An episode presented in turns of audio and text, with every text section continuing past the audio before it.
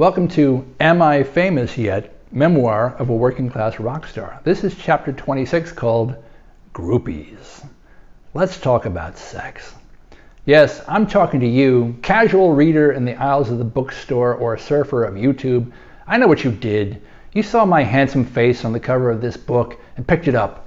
Intrigued by the blurb on the back, you decided to have a peek inside to see what dirt gets dished on which rock stars.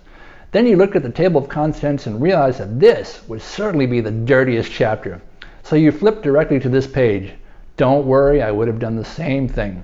Now, get ready for the shortest chapter in the book.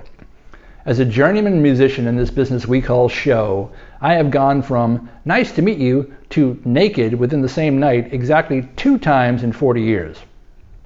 It happened once at a gig in a bar in Manhattan, and it happened once again on a gig overseas. That's it. The glamorous life may not be all that you imagined, eh? I think if I had more self confidence as a younger touring musician, I may have been able to close the deal a couple of other times, but even then, it would have only been a handful at most. It might have been different if I were a huge star. There are certainly legion examples of this, but even if I had been a, in a huge rock band, the groupies, groupies mostly aimed for the lead singer or lead guitar player. Do you even know who plays bass for Alice Cooper?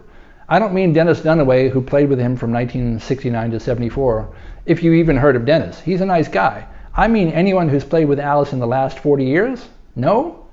Exactly. In moments of utter desperation and complete loneliness, I have actually tallied the number of sexual partners I've had in my life. I'm not proud of these moments, but they do exist.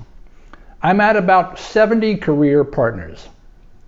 This might sound like a medium high number for the average L7 person, but let's look at some famous showbiz examples. Gene Simmons of Kiss claims nearly 5,000 partners. NBA star Wilt Chamberlain claims upwards of 20,000. That seems a little ambitious, but I wasn't actually there to keep score. My meager 70 doesn't sound so promiscuous in comparison. But let's do some further math, shall we? I lost my virginity at age 15 though I didn't have my second encounter until I was 18. I went to an all boys high school, remember. If I had liked boys, it would have been all set, but alas, my preferences lie elsewhere. So let's subtract two years for ages 16 and 17 when nothing happened. Let's also figure in that I've had four long term relationships that lasted an average of four years each. So let's subtract 16 more years and four partners from the grand total. That leaves 66 partners in 24 sexually active years. That comes out to just less than three one night stands in any one of those calendar years. Making the hot monkey love just three times per year isn't exactly the stuff that rock legends are made of.